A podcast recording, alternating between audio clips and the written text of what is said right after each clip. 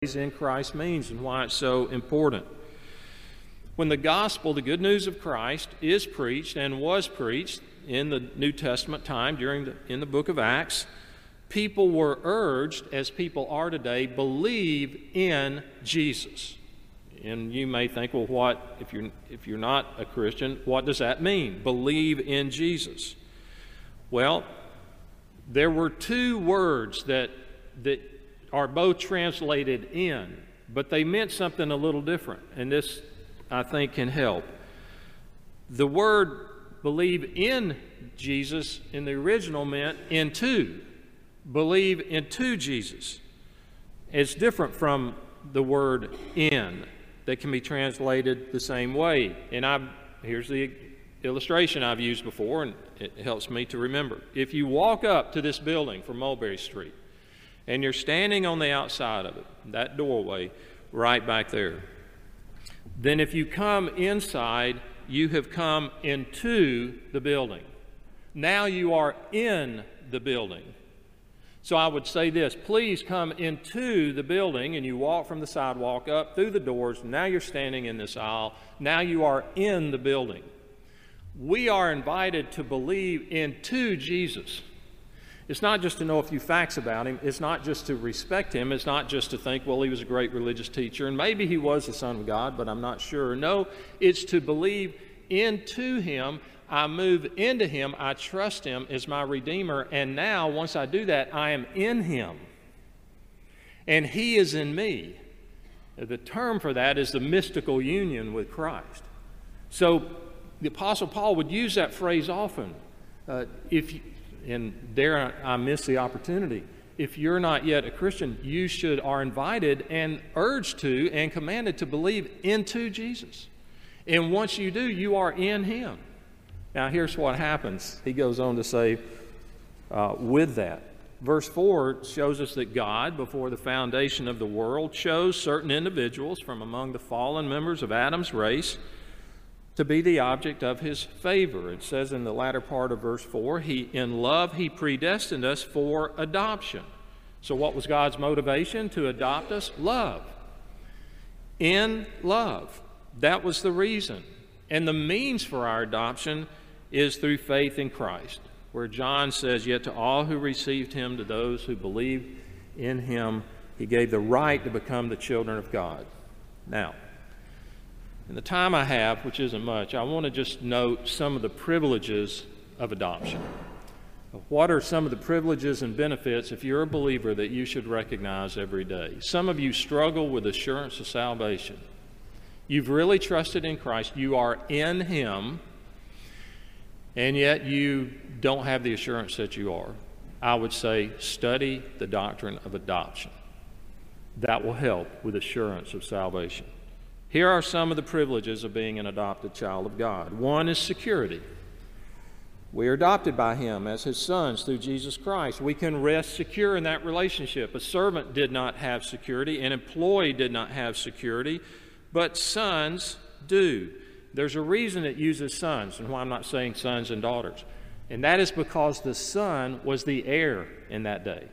The oldest son received the privileges. So when we find the doctrine of adoption described, like in Romans, it just uses the word son. It's not talking there just about males, uh, men. It's talking, though, about the son. The son was the heir. The, even if there were many children, the oldest son was the main heir of the inheritance. And that's why it uses, it refers to adoption that, as the sons. Secondly, authority authority. We receive the authority of being his adopted sons. In biblical times, servants did not have authority, hired help had no say so. They could only do what they were told. But under parents, children had authority in the house. And you may ask, well, what type of authority? Well, over sin and over the devil. We can move about the world with confidence, knowing that this is my Father's world. This world belongs to my Father. And so we can have, for lack of a better word, we can have poise and not feel that we're uh, uh, in a strange place. My grandfather and grandmother built a little store in a uh, poor part of my hometown before I was born. And I remember the first time I saw that building where they had this little grocery store with a, with a, may I date myself, with a filling station next to it, a gas, uh, a 7-Eleven, uh, not.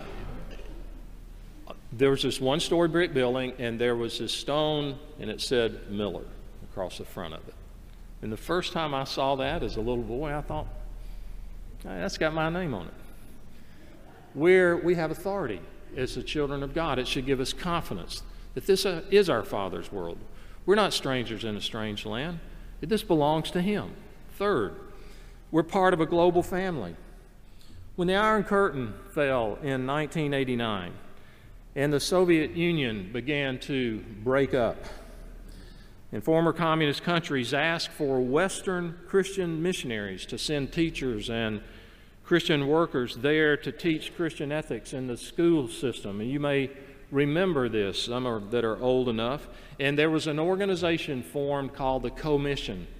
And a number of Christian ministries from around the world including uh, Mission to the World, which is the mission agency of our denomination, and at what was called Campus Crusade for Christ International back then, and InterVarsity Christian Fellowship, and the Navigators and uh, the, the Baptist, uh, every, everybody became part of this commission that was invited by the head of the education departments to come into the schools and to teach. And this church in 1994, just five years later, sent me on a vision trip with about four other pastors. And we went to Warsaw and we went to the city of Krakow and we went over to the country of Romania. And then we drove from Romania and, in uh, Hungary. And then we went to the Ukraine and we arrived in Kiev, which we called Kiev and we traveled overnight by train to Odessa, which is in the south on the Black Sea. And our church, church later sent a short term mission team. Some of you were on that to the Ukraine. Well, a few days ago, I read about the seminaries. If you've been seeing each day it's being posted, well, really wasn't a few days ago, it was yesterday, uh, that from 10 seminaries there in the Ukraine, uh, urging Christians to pray for certain things. Well, we visited one of those seminaries when I was there. And my point is, regardless of language differences or cultural differences, we share the same love of God, we share the same view of the world, and we share the same hope for a new heavens and a new earth. Why? Why do I feel a kinship at looking at some of these images and what's going on there now, even though I could not have a personal relationship with them, it's because we're brothers and sisters in the same everlasting family. We're part of God's global family. Why? Because we're adopted by the same Father. Fourth, a fourth privilege is we have intimacy. In Romans 8, I mentioned that's a key passage about adoption. It says in verse 15, You did not receive the spirit of slavery to fall back into fear, but you've received the spirit of adoption as sons, by whom we cry, Abba, Father. Now, if you've taught that, or if you've heard it, no doubt you know that sometimes we say Abba can be translated daddy. Raise your hand if you've heard that, please. Really. Okay, most of us, I assume that. So it's a term of intimacy that rather than a formality that he's my father, he's my daddy, and we get this picture that I'm going to go sit in my daddy's lap. And that's not a bad picture, but there's more here. And there's more because it's not daddy, it's daddy. That's the way he says Abba there. And Martyn Lloyd-Jones, a great preacher, said, Let us notice the word cry. We cry, Abba, Father. It's a strong word. And clearly, Lloyd-Jones said, Paul used it quite deliberately. It means a loud cry, it expresses deep emotion, it is spontaneous and confident. Now, let me show you something that I saw this week in my preparation for this. In the Old Testament, there were many postures of prayer, but the main, most frequent posture of prayer was this I lift my eyes and my face to the Father, such as in Psalm 63 In your name I will lift my hands. The second one would be if I could, but here I can't, kneel down, face up, hands out. And when I'm by myself and pray, that's typically the posture because that's what I think of. Why do we have our hands out like that? I want to give you an idea that I think fits. I walked into an orphanage in the Ukraine. And at that time, there were, it was, it was not real regulated yet and everything. What do you think you would see when you went near some of those cribs? Daddy. And what man or woman could not could resist the image to say, I want to pick this child up. So when we're in trouble, like just like a toddler today, and we and we're needing help, raise my hand, Daddy, Daddy. That's what he's talking about. It's not just the security of that, it's the intimacy to be able to call out to God in that way. Another privilege is inheritance. We have this inheritance. We are his heirs. We are called the heirs of God. Here's the problem when we first come to faith in Christ, we can read the Bible and say, I've been adopted. I'm his child now. I'm his son. As a son, I'm an heir. But I don't feel like it. Let me read you what Russell Moore said about this in the book when they adopted their first, these two boys out of this Russian orphanage. When Maria and I at long last received the call that the legal process was over and we returned to Russia to pick up our sons, we found that their transition from orphanage to family was more difficult than we had supposed. We dressed the boys in outfits our parents had bought for them. We nodded our thanks to the orphanage personnel and we walked out into the sunlight to the terror of the two boys, who were a little over one year old at that time. They'd never seen the sun. They'd never felt the wind. They had never heard the sound of a car door slamming or felt that they were being carried along a road at about 100 miles an hour. And he says this I noticed they were shaking and reaching back to the orphanage in the distance. I whispered to Sergei, who now is named Timothy, that place is a pit. If only you knew what's waiting for you a home with a mommy and a daddy who love you, your parent, grandparents and great grandparents and cousins and playmates and McDonald's Happy Meals. But all they knew was the orphanage. It was squalid, but they had no other reference point. It was home. We knew the boys had acclimated to our home, that they trusted us when they stopped hiding food in their high chairs. They knew there would be another meal coming and they wouldn't have to fight for the scraps. This was the new normal. And then he says this the trauma of leaving the orphanage was unexpected to me because I knew how much better these boys' lives would be soon. I thought they would know too, but they had no idea. They couldn't conceive of anything other than the status quo. My whispering to my boys, You won't miss the orphanage, is only a shadow of something I should have known already. Our Heavenly Father tells us that we too are unable to grasp what's waiting for us and how glorious it really is. It's hard for us to long for an inheritance to come, a harmonious Christ ruled universe, when we've never seen anything like it. So, as Christians, we're still in many ways reaching back for the orphanage. We want to go back to Egypt. Why? Because it's home. I'm comfortable there. That's what I know. And yet, we have a great inheritance. Last of all, and this may be the most important, is one of the privileges of adoption is discipline, is the disciplining hand of the Lord. When you and I perhaps face difficult times, maybe like you're going through right now, and we think, doesn't God love me?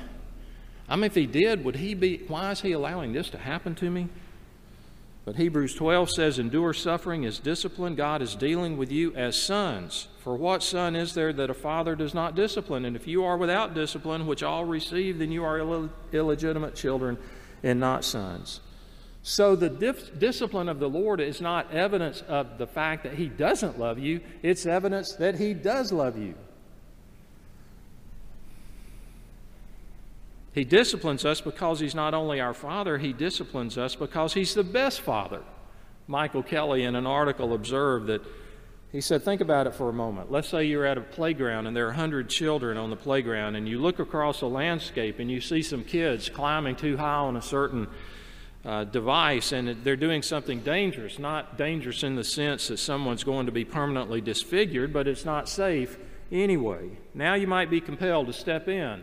And then again, you might say to yourself, well, those aren't my kids. They're a bunch of parents standing over there, and I'm just going to mind my own business. If they want to take care of their kids, they can do so. But how does your posture change when you look up and you see, well, that's my child with that group that's high up there? I'm going over there right now. And I'm going to say, you need to come down.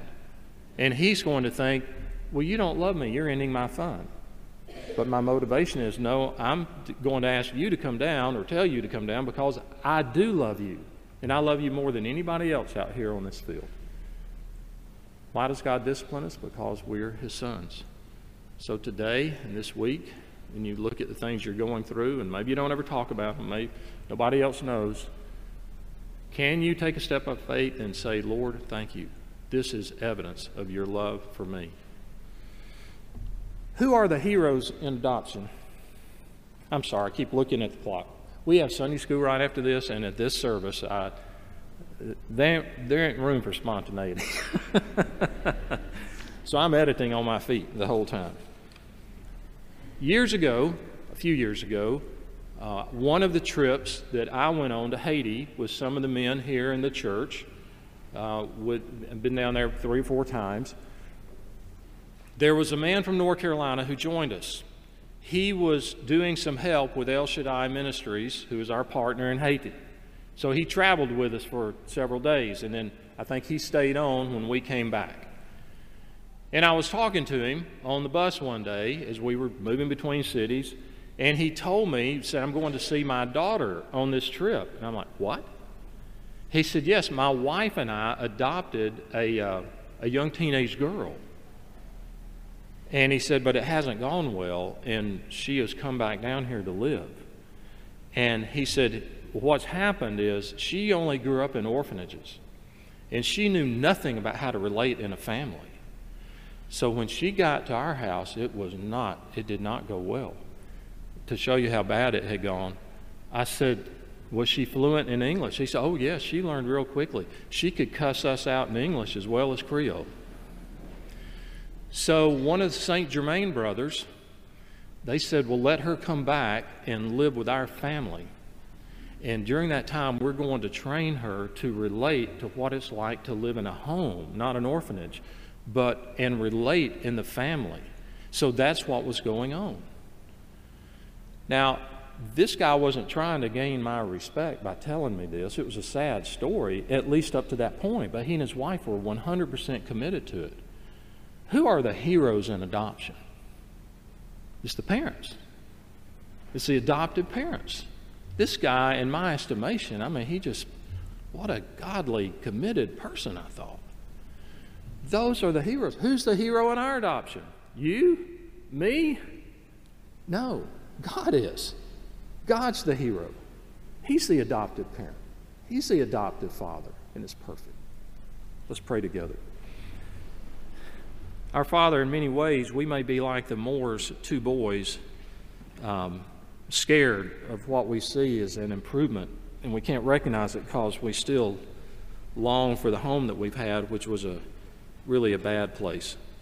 We pray that we, even this week, even today, that those of us here that know Christ, and our desire would be that it be everyone, that we would recognize the privileges of being your children, and that we would meditate on that and give you thanks and honor and praise, even as the Apostle Paul did. Bless the work of covenant care. Help us in the, the ministry of adoption. Some of us are called to be adoptive parents. So many here have been adoptive and are adoptive parents. Others will be in the, the future. Uh, we can help in some fashion or form by either helping these parents or even helping the ministry of covenant care with prayer and finances. Enable us to do that. We ask that you might have mercy on our congregation that would be more and more a place that welcomes and exemplifies a culture of adoption spiritual adoption and physical adoption. In Jesus' name, amen.